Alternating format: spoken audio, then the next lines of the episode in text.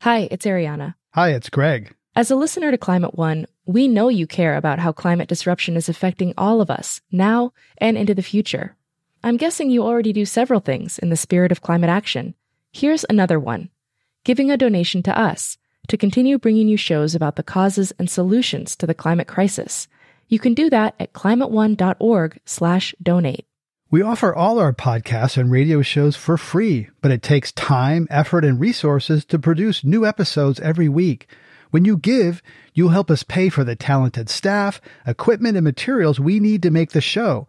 And you'll join a group of other dedicated funders and community supporters who keep Climate One on the air. If you're inspired by the guests and conversations we curate, please consider making a gift today at climateone.org slash donate.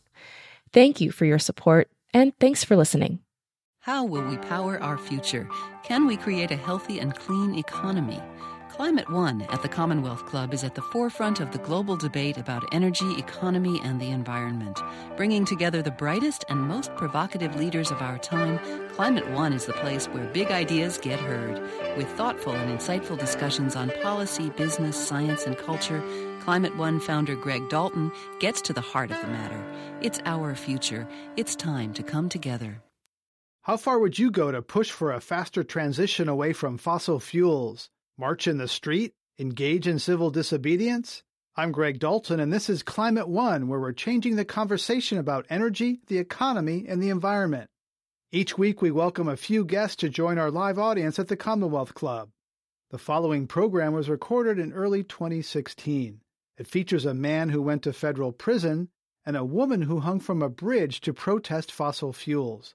We also hear from a person who plays nice with energy companies to nudge them to cleaner fuels. Our Climate One team is busy producing new live events, so we reached into our vault to bring you this program, Fighting Fossil Fuels All the Way to Prison. I'm Greg Dalton, and today we're talking with advocates seeking to influence companies and governments to do more to combat climate change.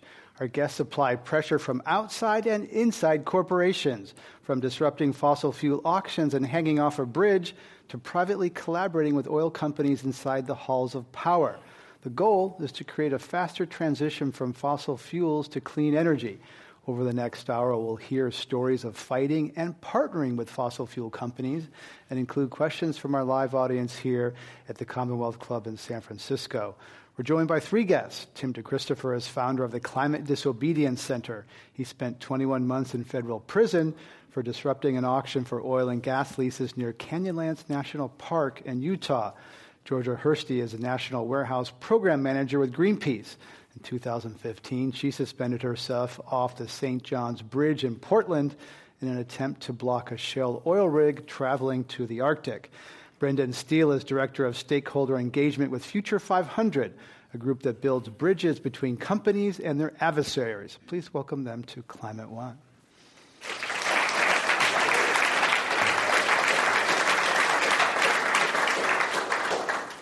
Tim DeChristopher, uh, let's begin with you. Uh, you heard, you were a college student and you heard Terry Root uh, give a talk about climate change, and that changed your life. How? Um, well, that you know, I was studying climate change quite a bit at that point and had been an activist uh, to some degree for a long time. But after her talk, Terry sort of was honest with me in a way that she wasn't honest with the audience. Uh, she had presented the IPCC data up to that point and, and showed their scenarios for, for carbon emissions for the 21st century, um, with the best case scenario peaking around 2030 and coming back down. And I went up to her afterwards and, and said, But didn't the most recent report you guys put out say that if emissions didn't peak by around 2015 and start coming back down, that we were pretty much all screwed? And, and she said, Yeah, that's right. Um, and I said, What am I missing here? And she said, you're not missing anything. There's, there's no scenario in, on the table in which we avoid all the worst case consequences that, that we're looking at. And she literally put her hand on my, on my shoulder and said, I'm sorry, my generation failed yours. Um, and so it was, it was incredibly rattling um, and, and did kind of push me into a dark period of despair, but it was also a period of grieving um, and letting go of a lot of what I was holding on to which also opened up a new kind of gratitude um, and, and deeper connection with the things that that I loved about our world and the people that I loved that I was willing to fight for. Uh, and so it, it really motivated me to a new level of commitment and, and willingness to make sacrifices. Let's uh, hear a video from that next chapter. Uh, Tim DeChristopher went into a next stage of activism. This is a trailer for a f- documentary about Tim DeChristopher's life called Bidder 70. I have two and a quarter in the back and not a two and a half. Two and a half, you did two. Thank you, I'd have three and a half. They said, Are you here for the auction? And I said, Yes, I am. And they said, Are you here to be a bidder? And I said, Well, yes, I am. So, bidder number 70. It is 70. An environmentalist threw a controversial oil and gas lease auction into turmoil today. Well, Tim DeChristopher says he's willing to go to jail, and it's possible that's where he'll wind up. A college student may face federal criminal charges for disrupting that auction with bogus bids. Actually winning a dozen bids in a row worth nearly $2 million.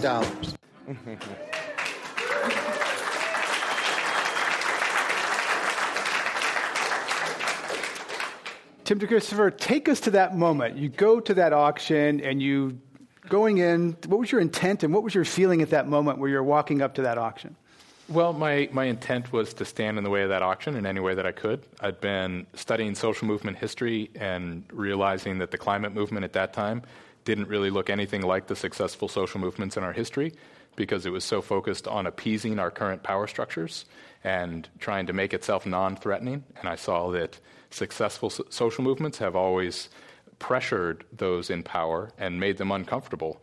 Um, and, and using techniques like civil disobedience and things like, like that. So um, it, it only took me about 20 minutes or half an hour or so once I was sitting in the auction and saw the opportunities that I had to make that decision. And I was just sort of looking at the situation, saying, if I do this, I'll probably go to prison for two or three years.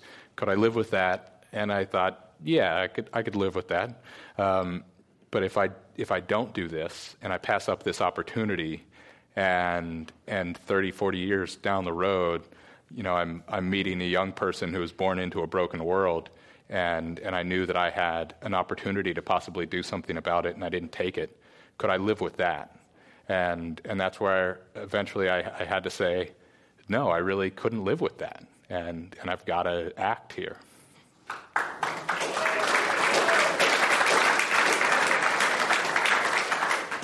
So you were prosecuted uh, for a couple of federal crimes, uh, and then you, you went to prison. Uh, did you convert any people to climate advocates when you were in prison? Uh, um, um, you know, there there was a guy in the in the bunk next to me that was a coal miner from Vernal, Utah, um, and uh, and he only had one lung, so I think he already had some grievances against the coal industry.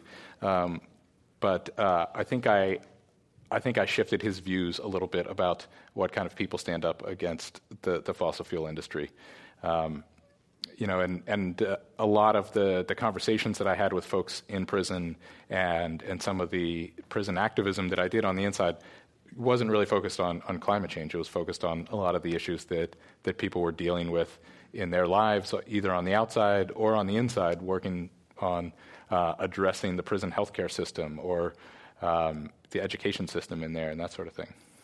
Then you, you're out. Now you've been out for a little bit. Uh, you're still on probation. Tell us about your reentry, getting out, and, and, were you radicalized in prison? Or I guess you maybe were radicalized before you went in, but.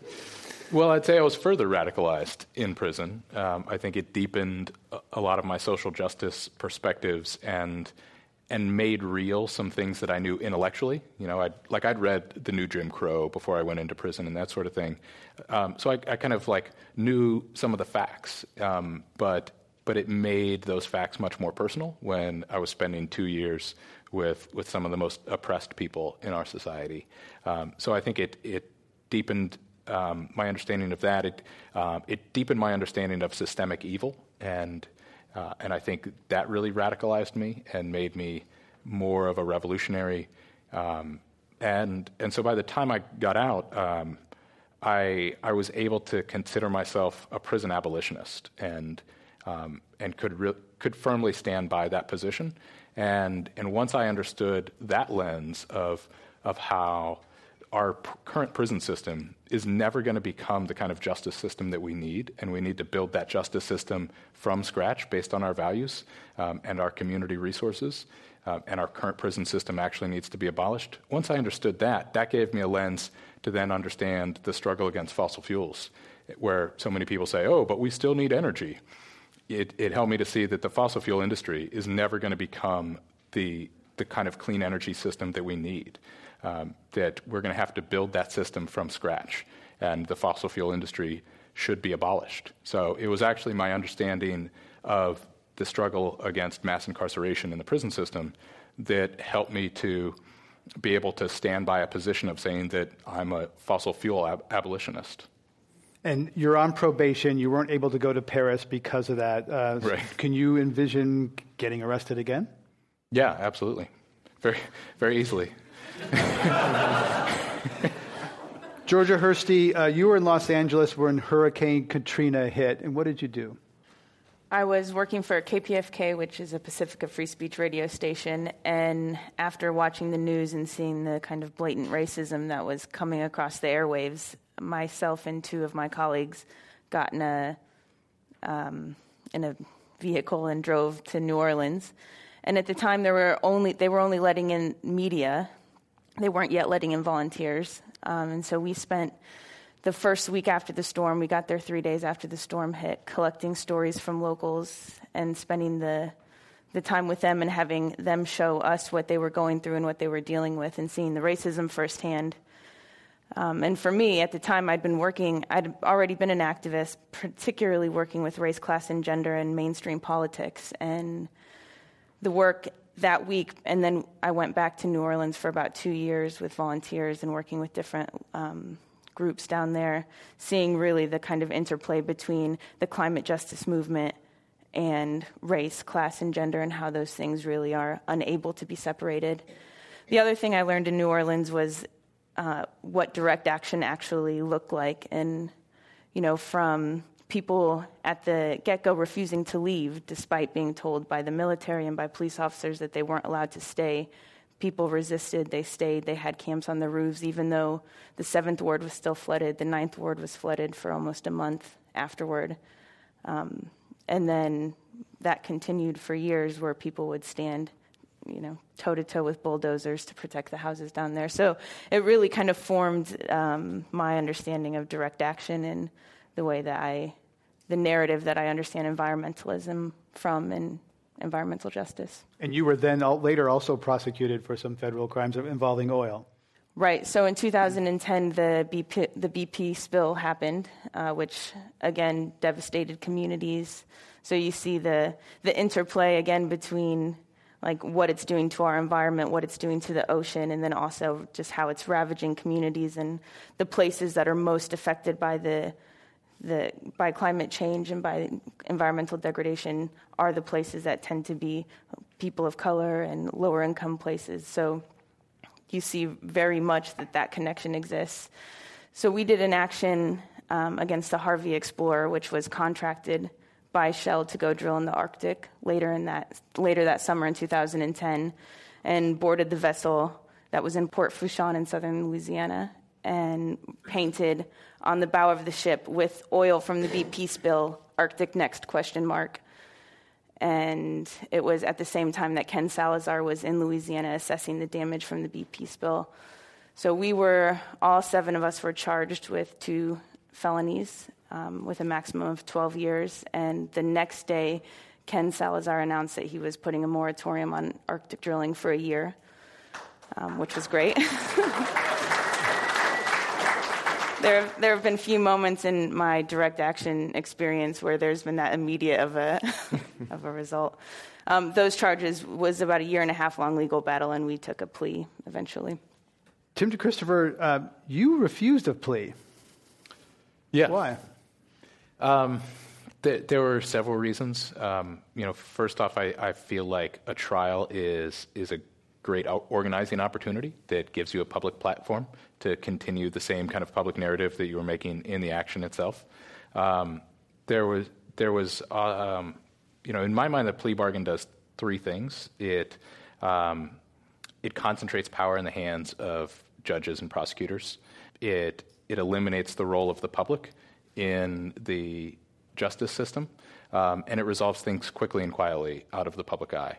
Um, and, and I think all three of those things um, are kind of antithetical to what we're generally standing for as activists that um, are looking for more democratic p- participation, more civic engagement, um, more distributed kinds of power.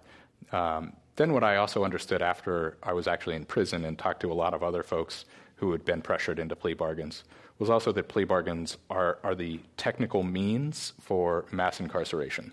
It's, it's the way in which we can funnel that many people through the, the justice system every year.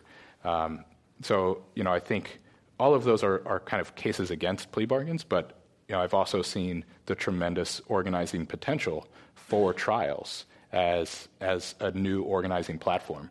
Um, you know, that was certainly the case in, in uh, my own trial and all the organizing that went into that over the course of two and a half years. Georgia Hirsty, uh, you then, after that uh, incident in the Gulf, you went to Portland. You arrive at the St. John's Bridge in the middle of the night. So tell us about that moment, how you felt. You get there, it's dark, and you're going to jump off a bridge.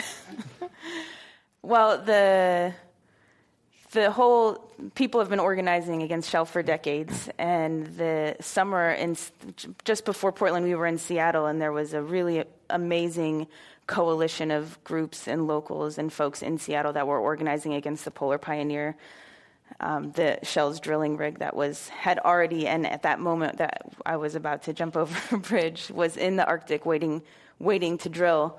So there was a lot of you know, there was a lot of momentum already building around the campaign, and the, you know, the the chance that we had in Portland was really just um, being able to seize the moment because the Fennica had run aground. Um, there were no, there hadn't been plans for it to be in Portland, and so uh, we were really able to kind of capture that moment. So on the bridge, um, before I stepped over, you know, thinking about the whole context of the campaign and the chance that we had, knowing that we'd found a choke point, knowing that Shell couldn't drill as long as we could prevent the Fennica from leaving Portland, um, was a pretty inspiring and moment. And fortunately, it was dark and I couldn't see how far away the water was. so, 13 people go over. Uh, you have a marine radio, and then you see the Fennica and a drawbridge lifting. It's coming towards you. Take us to that moment. Right. So we were 13 people across the span of the St. John's Bridge, and we were about 70 feet apart from each other because the the the Fennica at its widest point is 85 feet. So it was enough with 13 people to prevent it from going through at any point. When the Fennica came towards us, you know, the I don't know exactly the distance between that drawbridge, but it steamed right up to us, and I hailed the Fennica on the radio and said um, in maritime protocol, but this is the activists under the bridge, and you are on a collision course and you're putting people's lives at risk. Please stop. And they eventually radioed back and said, This is the Fennica, we're not going to stop, so move, something like that. And then I repeated my message. We obviously weren't in a position where we could move. And then they confirmed that they had stopped. And you could see that the ship had stopped and no longer had a wake. Um, but there was this moment that seemed like kind of forever where everyone was waiting with bated breath. You know, the water was filled with kayakers. There were the activists on the bridge, and though we couldn't speak or talk to each other, we were too far apart, you could feel the kind of the tension in that moment while everyone was waiting to see what the Fennica would do. And whatever time in reality passed, I don't know, eternity passed, and then the Fennica slowly started to to turn around. And when it got about 90 degrees in the other direction. You just heard, before I even could react, you could hear the uproars of cheering from, uh, from the quayside and from the water, and then it turned all the way around and went back to, back to its port. And uh, not long after that, Shell announced that they were uh, temporarily for the foreseeable future suspending their operations in the Gulf. Uh, I contacted Shell for their comment on this, whether uh, this incident, what impact it had on their operations, and this is from a Shell spokeswoman, quote, our decision to cease further exploration activity offshore Alaska for the foreseeable future was due to the drilling of a dry hole, high costs, and an unpredictable regulatory environment. While we respect the views of these those who oppose Arctic exploration, opposition to our projects in this Northwest U.S. did not play a role in that decision. That, that's Helen O'Connor from Shell Oil. Um, Brendon Steele, what do you think about that direct action against Shell? Was it the right approach to confront the company in that way, or was there another way? I think it depends what your ultimate goals are, uh, what your asks of the company are. Uh, we say at Future 500 that we can't do our work unless the advocacy community does its work. We work inside a number of companies, we work with a number of companies to help them engage stakeholders. It's a jargony term. And we always aim to find common ground in that process. We're a 501c3 nonprofit.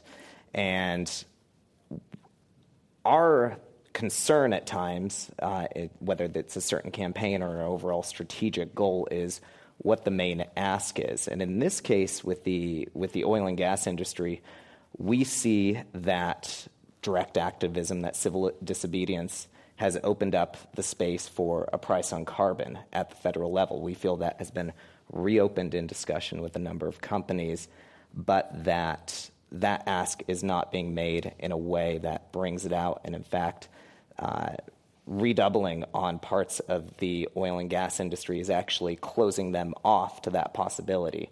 There's a sense that the advocacy community is coming to them with, uh, with an ask of to cease to exist anymore, and that's not going to open up the room for dialogue.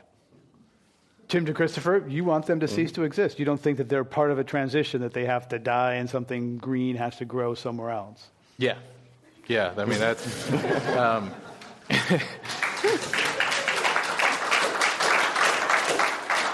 yeah, I think, I think that is the, the position of, of fossil fuel abolition, that um, we actually need to keep fossil fuels in the ground.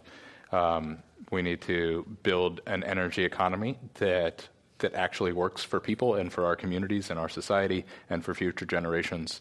Um, and and the fossil fuel industry as it exists now um, doesn't have a role in that future. Um, I think that um, regardless of how big a role they might have played in our past, I think I think their time is done.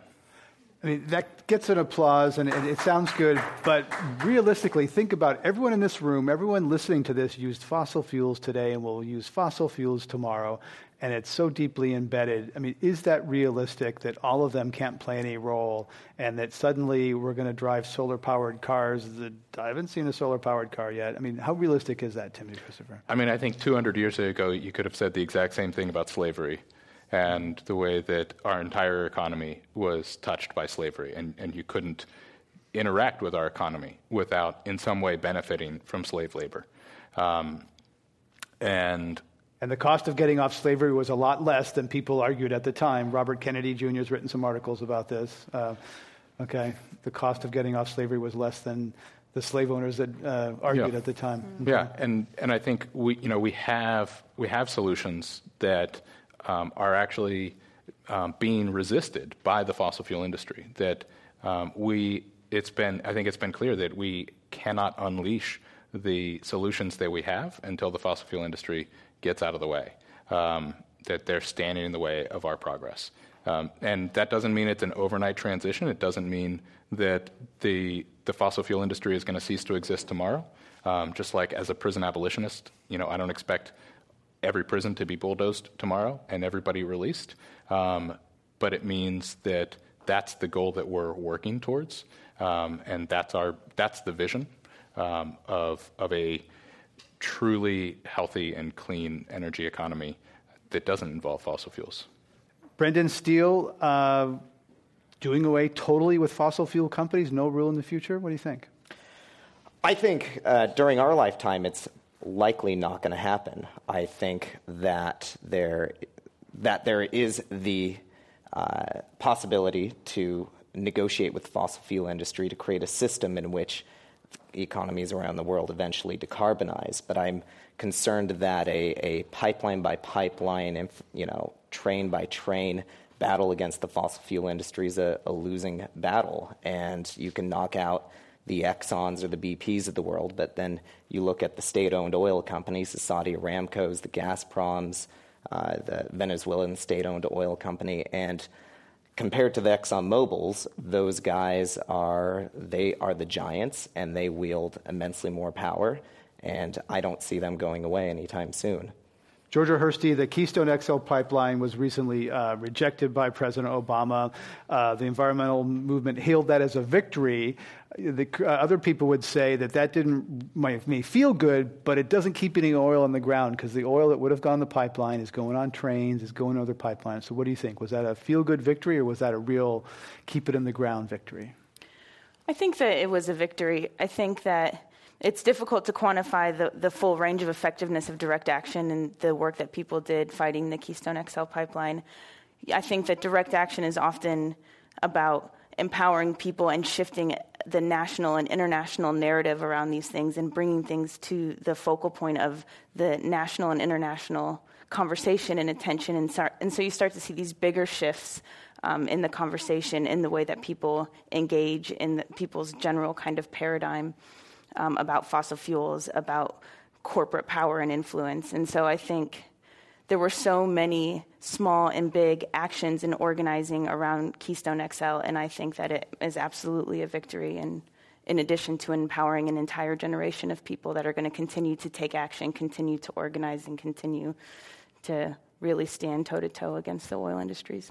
Tim DeChristopher, uh, Sean Penn's been in the news a lot lately for going and meeting with uh, El Chapo, and he admitted uh, to Charlie Rose that he had failed in his message. And what he was trying to say is that there's that there's a, a supply and a demand. That supply is villainized, and that there's also a demand. That Americans are culpable have a role in the failed war on drugs, that, that Americans as consumers are part of the problem, not just bad Mexican drug lords. You know, transition that to fossil fuels, attacking supply rarely works. It has to be on the demand side. As long as there's demand, the supply will be there to meet it, and we are all part of the demand.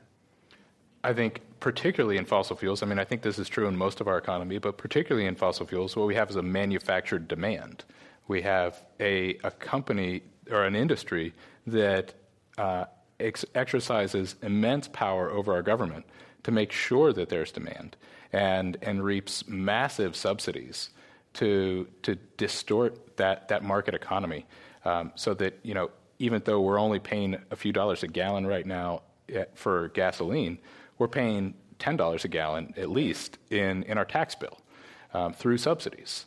So, you know, you can work on trying to convince people to change their consumer behavior, um, but structurally, we're still giving massive support to the fossil fuel industry um, through our government, and and I think it has to be addressed at that level. We don't have a lot of choices.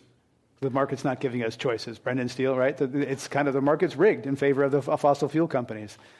I'm, I'm certainly not going to argue against the power of the fossil fuel industry in the United States to, to influence subsidies and things of that nature, but I think it takes away some of the what I consider to be the, the facts that fossil fuels are desirable for certain reasons. There's, they have a certain amount of energy density. When you burn them, they produce a lot of energy. Batteries can't mimic that sort of energy density. They're easily transportable, whereas alternative forms of energy are not. So my concern is that even without the subsidies, those inherent qualities of fossil fuels make them a very attractive option. And even if you were to remove all the subsidies within Washington, D.C., remove the power of the oil industry, you still have a, a global cartel. If you're looking at oil, for example, Saudi Arabia can adjust its output to the price it wants, drop the, the price of oil, and if we got rid of the, the American oil companies, the fossil fuel subsidies in Washington, that might be their, their dream because then they'd have control and the ability to drop the price so that our, we couldn't say no. Brendon Steele is the Director of Stakeholder Engagement at Future 500. Our other guests today at Climate One are Georgia Hirsty from Greenpeace and Tim DeChristopher, founder of the Climate Disobedience Center. I'm Greg Dalton.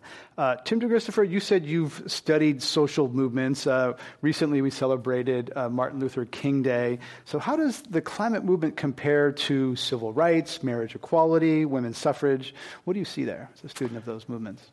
Um, you know, one of the the movements that, that I look to as an example most is the women's suffrage movement, um, in part because, you know, that from the time of the Seneca Falls Convention in 1848 um, until around 1910, 1913, 14, um, there was there was a little bit of tangible progress that they had made, but in terms of um, major changes that they could hold up and say, "We've made this progress." There was there was actually very little. Um, eh, they had done, I think, a great deal of education over that time period, um, a great deal of subtle cultural shifts, um, but but they had often approached their campaign, particularly um, in the the time of like the 1890s to 1910 um, with a kind of appeasement strategy of kind of begging for their rights rather than demanding their rights. And so they had built up this mass of of the middle ground that said, yeah, maybe women should have more rights one day, but you know, we don't want to go too fast in that direction. And then around 1914, a woman named Alice Paul came into leadership of the movement, and, and she started saying, we shouldn't be begging for our rights, we should be demanding our rights.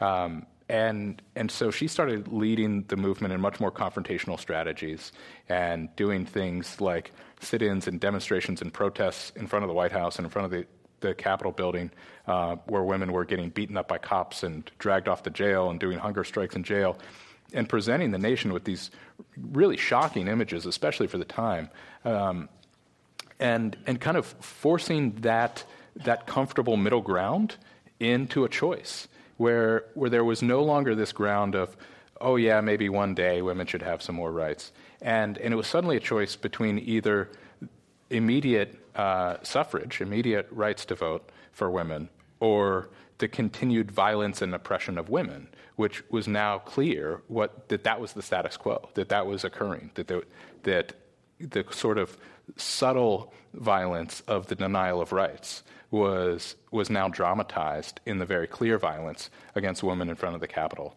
um, and and so they forced the nation into the choice, and I think in part because of the decades of groundwork and public education that they had done, the nation came down on the side of suffrage, and they were able to get a constitutional resolution uh, very quickly. And you know, I, I look at the last 30, 40 years of the history of the environmental movement that I think has done a lot of that public education work and built up a lot of that comfortable middle ground that says, yeah, clean water and clean air is important, and we should do something about that fossil fuel problem one day.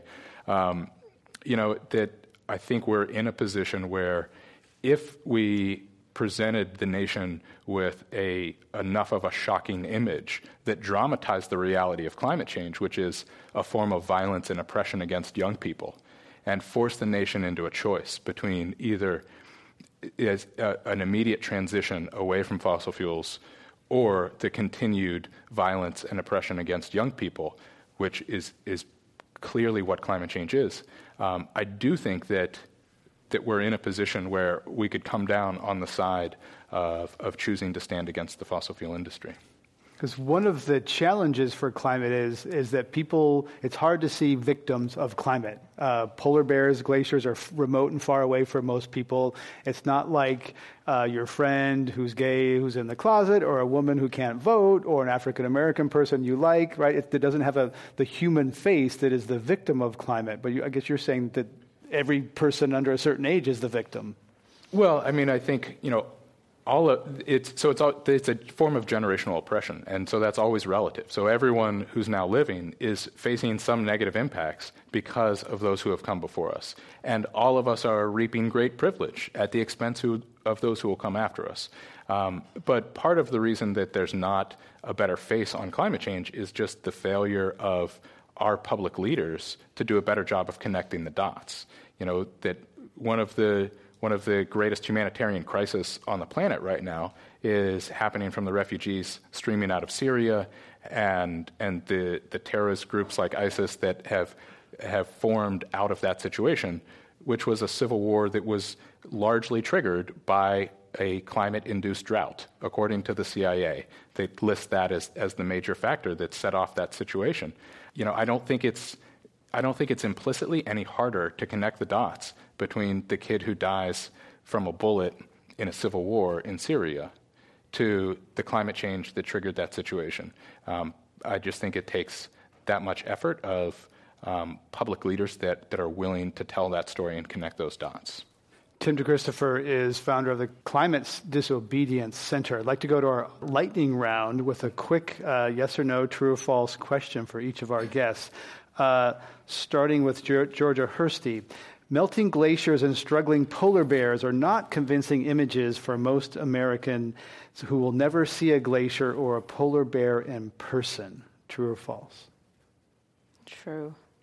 Tim DeChristopher, the Paris Climate Agreement is an important step towards stabilizing the planet and the economy. False. Um,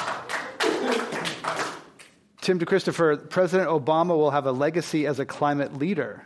Yes or no? False. Georgia Hirsty? False.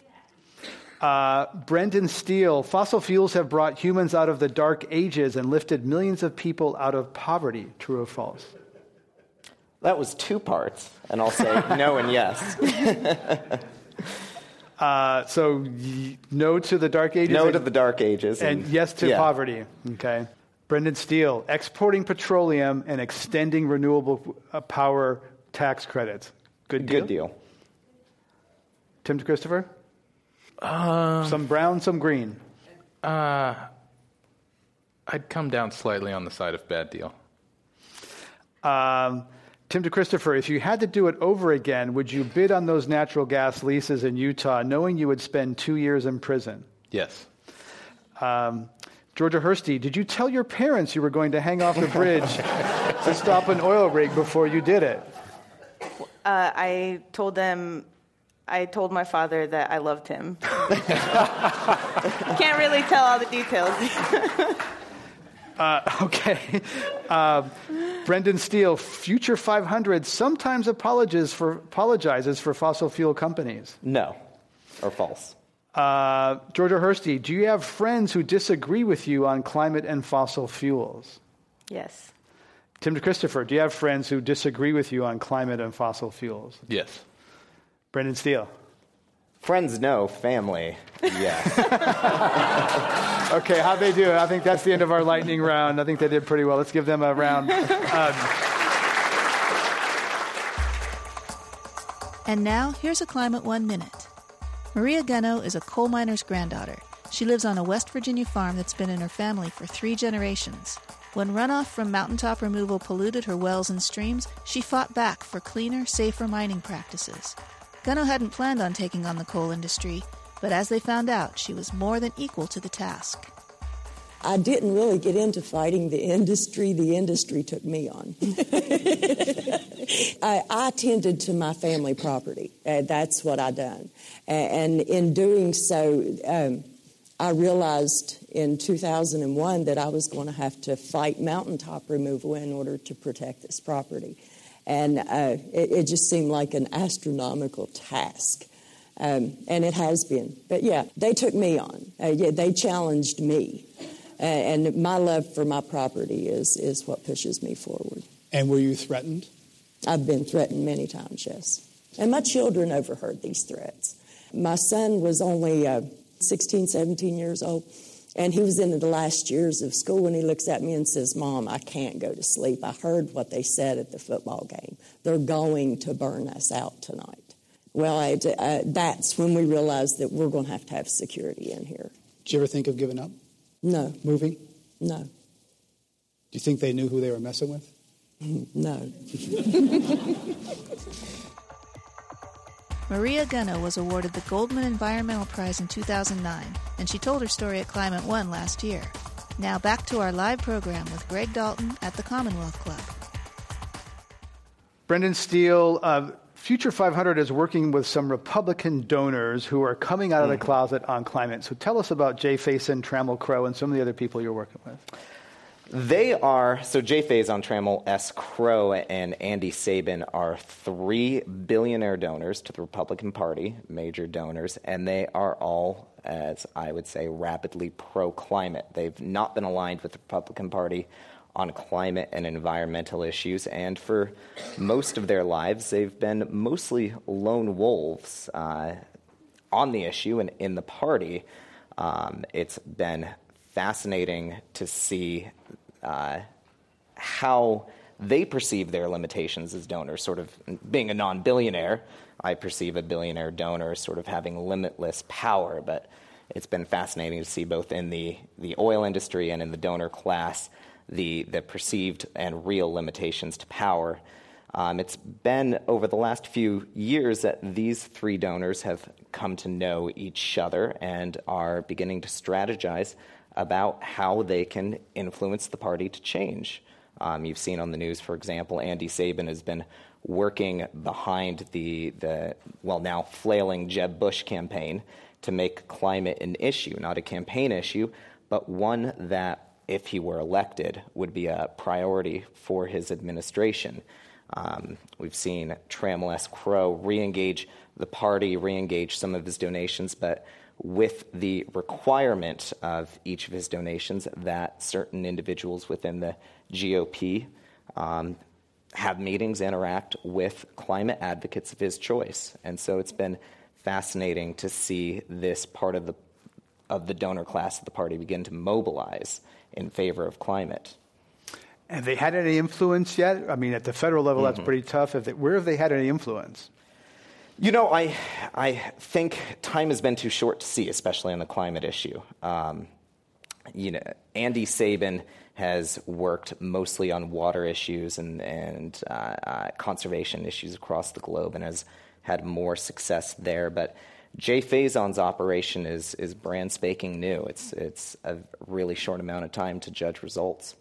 He's pledged, uh, he's a North Carolina entrepreneur who's pledged $175 million uh, to work on climate, something like the, the Tom Steyer mm-hmm. of the right.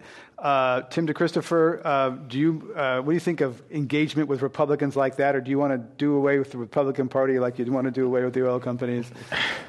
um, I don't necessarily want to do away with the Republican Party. Um, you know, I think I think engagement with grassroots conservatives is is very productive. You know, I I spent uh, most of my years as an activist in Utah, which is uh, not quite as progressive as here in San Francisco. um, in know, fact, and, you, you said and, that. And I actually had a great relationship with, with a lot of conservatives in Utah um, and found a lot of common ground. But I think that was more um, addressing the, the grassroots folks on the right. Um, that I think there's much more of a potential there. I mean, I don't think that the left right spectrum of our political system is really realistic. To me, it's more like a steep pyramid where a lot of us at the bottom have more common ground on either the left or the right than we do with the folks up at the top. Um, and, and I think, particularly at this point, when it's, it's abundantly clear that it's too late for any amount of emissions reductions to limit climate change to a point that, that is not extremely catastrophic, that, that has um, a serious level of hardships that are, that are now inevitable. Um, you know, I think organizing on climate change at this point um, has to take into account the fact that we are going down a, a rocky and chaotic road of, of extreme change. And so it becomes all the more important who's steering the ship as we go down that course and, and what kind of power structures do we want to have in place when we go down that desperate path? Um, who do we want to, to be holding power and calling the shots?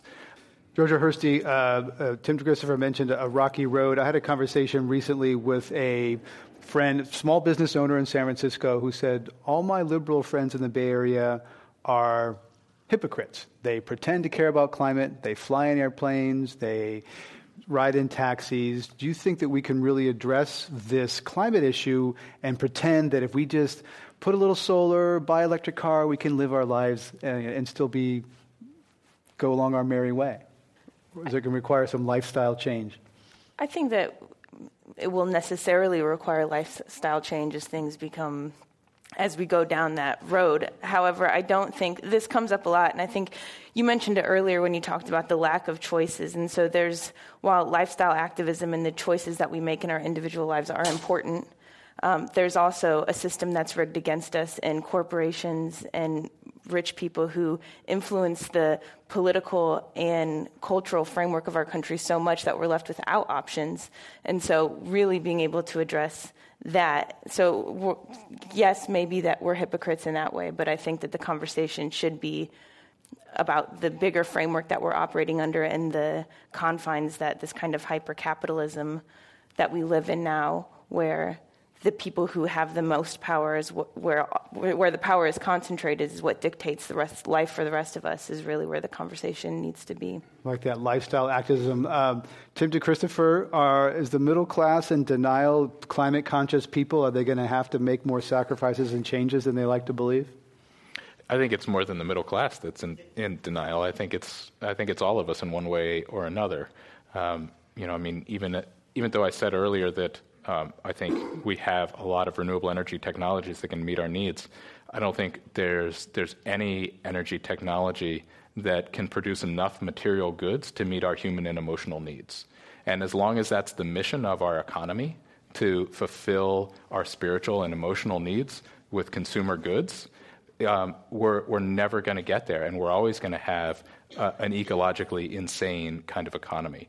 So so that's actually, I think, a fundamental shift to, towards a society that starts meeting its human and emotional needs with human relationships um, uh, rather than than trying to identify ourselves only as consumers um, and find our self worth in our material consumption and that sort of thing. Um, that's that's going to have to shift. Um, you know, but I think the positive thing on that side is that We've never had an energy source that has been able to do that. That's always been a failed mission of our economy that, has ne- that hasn't actually made people happier anyway. Um, you know, that that's, that's always led to dissatisfaction by trying to, to fulfill that spiritual part of ourselves with consumer goods. So I think that's, that's kind of a positive shift. I remember Bill McKibben writing that one of the major, I mean, accomplishments of the last few decades is building bigger houses further apart, and wealth has gone up and happiness has gone down. Let's go to our audience questions. Welcome to Climate One. Hi, my name is Carter Brooks. I'm an artist and philosopher of climate art. Um, Tim, you mentioned your uh, origin story, I suppose, with uh, Terry Root being more honest with you and describing your own period of despair and, and coming out of that. Uh, so, my question is about courage, honesty, and despair. Um, there tends to, there's a tendency for us, particularly climate activists, to avoid anything that might possibly lead anybody into despair. And so we're, I think, not quite honest with ourselves about the scale of our issue. Um, and the trope is, well, if anyone goes into despair, they'll just be inactive. You've proven that to be otherwise. And I wonder whether you could comment about that a little bit. Yeah, that's something that, that I've spent a lot of time thinking and, and talking about. Um, and these things that are called negative emotions in, in our society, like, like sadness and despair and fear and anger. Um, you know, I really think that they actually have a critical role to play um, and, and can help ground us in reality. Um, and I think, particularly with despair, I think it takes a lot of effort to, to deny despair. And, and I see a lot of folks in the climate movement that, that waste so much, so much of their efforts fighting off despair. And, um, and I think that when we stop wasting our efforts on fighting that off and acknowledge that as like an honest part of ourselves um, and, and an honest part of who we are at this point in time, um, we can move forward much more productively. And, and when we're honest with each other, we stop, we stop pretending and making each other feel crazy. Because the fact is that a lot of people are feeling those things. And, and when we repress them because we're told that we're not supposed to have despair and we're not supposed to have anger, when we repress them, then other people think, who are feeling that inside but not seeing it honored by anyone else, they think, oh, something must be wrong with me. I must be a crazy person, um, you know, which is extremely demoralizing. Um, but everybody's feeling like something must be wrong with them because they're feeling what nobody is willing to talk about. Um, and, and I think our challenges are so great in this movement that that we can't afford to just have like the convenient side of people in this movement um, and in this broader work. Uh, I think we we need to be willing to to be full people, to bring our full selves, including our anger and our sadness and our despair, um, and and mobilize all of that strength that comes from it towards towards this challenge. Let's go to our next audience question. Welcome. Hi, my name is Wayne Roth. I think of myself as a climate activist, but in front of you, I don't think I'm doing as much as I can and would like to do more. That despair that you've gone through, I think I've gone through that. I, I don't know how to get people to recognize just how bad we are disturbing the planet's geological and climate systems, and I'm frustrated with that. Uh, and perhaps you can help me if you will talk more about the Climate Disobedience Center, because that may be a, an organization that I would like to donate and some of my time and energies towards. Um, yeah, and I actually think the, those two issues are, are linked. You know, my, my answer to that first part of how to get people to realize how serious this is, the, actually the best strategy that I know of is civil disobedience. Um, be, I think it's a, a phenomenal tool for education because we can, we can throw out lots of facts and figures about how serious the climate crisis is, um, and generally those kind of bounce off people. All the, all the folks who could be deeply motivated by facts and figures, I think, have been motivated for a long time, and that turns out to be a small minority. Um, I think most people are moved more by human stories and what they see other people doing. And, and civil disobedience is a way of saying that the climate crisis is so serious that, that I am going to put myself in a vulnerable position to do something about it. And I think our, our vulnerability has a tremendous power to open people up, to rattle them out of their everyday lethargic apathy of their consumer lives, and, and, and create a strong desire for them to connect to that vulnerable, vulnerable person that they see in front of them. Um, and, and that opens them up to, to really be awakened. And so the Climate Disobedience Center is an organization that is trying to facilitate more of that, trying to um, harness a lot of the, the growing commitment in the climate movement to take bold actions and, and use that to really tap that full potential of civil disobedience to arouse the conscience of a community. Um, and so we're, we're supporting activists in any way that they need to be supported, whether that's um, training and action support or whether that's trial support um, legal support, financial support, whatever it might be. Um, we kind of go wherever we're invited to, to help people realize that full potential of civil disobedience.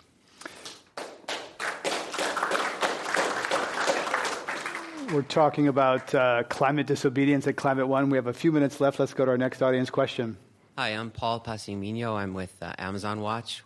Um, I want to applaud your, your activism, both of you, and remind people that in addition to these cases where people are putting themselves and their lives on the line, many of the communities that we partner with in the Amazon and elsewhere who are on the front lines of climate change are basically facing these life or death struggles every day. These fossil fuel companies are at their doorsteps trying to destroy their existence. And so, you know, we're fortunate here, but there are people who are fighting this fight for us. And it frustrates me because we accompany these, these indigenous leaders to roadshows like the ones that you went to, to auctions, to present their truth to the people who are buying and selling their, their land. And yet the climate movement says, don't talk about protest. Don't, talk, don't say climate change. Don't say this. Don't say that. Just say pollution or health, etc. And they want us to basically try to make the message so that it can be received as broadly as possible and we will grow the movement. And for me, that frustrates me from my experience, and I, I, assume that it does you. And I'd love to hear from both Tim and Georgia about what the reaction is. Um, yeah, I think that certainly, as I was talking about before, like switching the lens to one of environmental justice rather than environmentalism and actually talking about the reality of what's going on, the suffering that's going on, the risks that people are taking, and the privilege that we have to choose to get arrested, to choose to do actions when people are being, you know, murdered or fighting these fights every single day. And I think I think it's very important for the climate movement to come over to the side of that environmental justice lens where we're willing to talk about the people of color, the communities around the world that are struggling and that are on the front lines, and that it's much more about people in that way um, than necessarily about trees and water. I mean, interconnected, of course. Let's go to our next question. Um, I'm at, on the divestment campaign at the University of San Francisco, and it's a question for all of you. Just tips and what you honestly think about the divestment movement. So, Brendon Steele, divestment, you actually advocate for constructive engagement with Mhm. companies. You, so, tell us about is divestment a good idea? I think the divestment movement has changed the cultural narrative. It has been extremely powerful symbolically, and I think it's been important to bring companies to the table and open up the space for a price on carbon. Uh, one thing I will say is that we see an untapped coalition. Jay Faison, who you mentioned earlier, uh, ExxonMobil, Citizens Climate Lobby, and James Hansen all advocate the same climate policy if you look at it. There's room to advance that even through the divestment movement. But the actual process of divesting from companies, I'm concerned, actually disempowers the climate movement because you're dropping the share price and having people who care less then buy in. So, selling fossil fuel stocks is a bad idea. Tim, um, Tim Christopher? Um, I think the divestment movement, first off, has been incredibly important as an entry ramp for young people into the climate movement. Whereas previously, I think the easy kind of entrance ramp was through changes in consumer behavior. And divestment movement has been encouraging young people to start thinking about the institutions that they're a part of and thinking about things systemically and leveraging that institutional and system power, um, which I think is going to yield great benefits with this whole generation of young activists who are thinking about things systemically from, from an early age, and I think they're going to be a really powerful generation of activists because of that. In, t- in terms of divestment itself, um, I think it, it clearly already is having an impact with, with companies like NRG citing that as a major pressure source for why they're shifting their, their model. Um, and you know the the company engagement model, I think, has was was used um, by really powerful institutions. You know, like the Rockefeller family that tried tried to shift Exxon through shareholder engagement um, and and failed and never had any success. Um, I think shareholder engagement can make a difference at the margins with like some worker policies and that sort of thing. But when it comes to the core business model of a company who owns trillions of dollars worth, worth of assets that are still in the ground, there's not going to be any level of shareholder engagement that is going to convince them to abandon those assets and leave them in the ground. Let's go to our next question. Welcome to Climate One. Uh, my question is for Georgia or Tim. Is in my mind, climate organizers have this daunting task of undermining the fossil fuel industry as well as engaging a, a, a population of ordinary folks who don't work for organizations like Greenpeace or uh, other big organizations or in government or corporations who feel powerless and are disengaged. And I'm wondering what y'all think is the best, some of the best pathways to engage folks to just not just turn out in large numbers. Like it's great to have people turn out for a big protest over a day, but also engage people to take like higher risk uh, activity like the two of you did. Georgia? Yeah, I think a lot of the a lot of the grassroots movements, um, uh, the grass, grassroots organizing that's happened, particularly in the Bay Area, where people have shown up um, in all of the kind of solidarity of issues. So there'll be people that come to the warehouse, for example, that are working on race, that are oriented toward the environment, that are oriented toward gender, and build this campaign and can show up for each other as allies, can show up as activists, can show up as legal support. And what has been amazing over the course of the last two years in that space is to watch how people get increasingly more empowered in that solidarity and then more empowered to take action, both for the issue that, the issue that they're particularly fighting on, but then also taking action in the way that all of the issues are connected to one another. So I think giving people like a longer term, whether like strategic framework uh, and the the interconnectedness of all of those issues where they feel like they're part of a community and growing together with every action they take has what really makes people more not only willing to take those risks but more empowered by it. uh, we have to end it there. We've been talking about climate disobedience and climate change at Climate One with Tim DeChristopher, founder of the Climate Disobedience Center, Georgia Hirsty, National Warehouse Program Manager with Greenpeace, and Brendon Steele, Director of Stakeholder Engagement at Future 500. I'm Greg Dalton. You can listen to this and other Climate One podcasts and iTunes at the Climate One site, climateone.org. I'd like to thank our audience in the room and listening online. Thanks for joining us. We'll see you next time.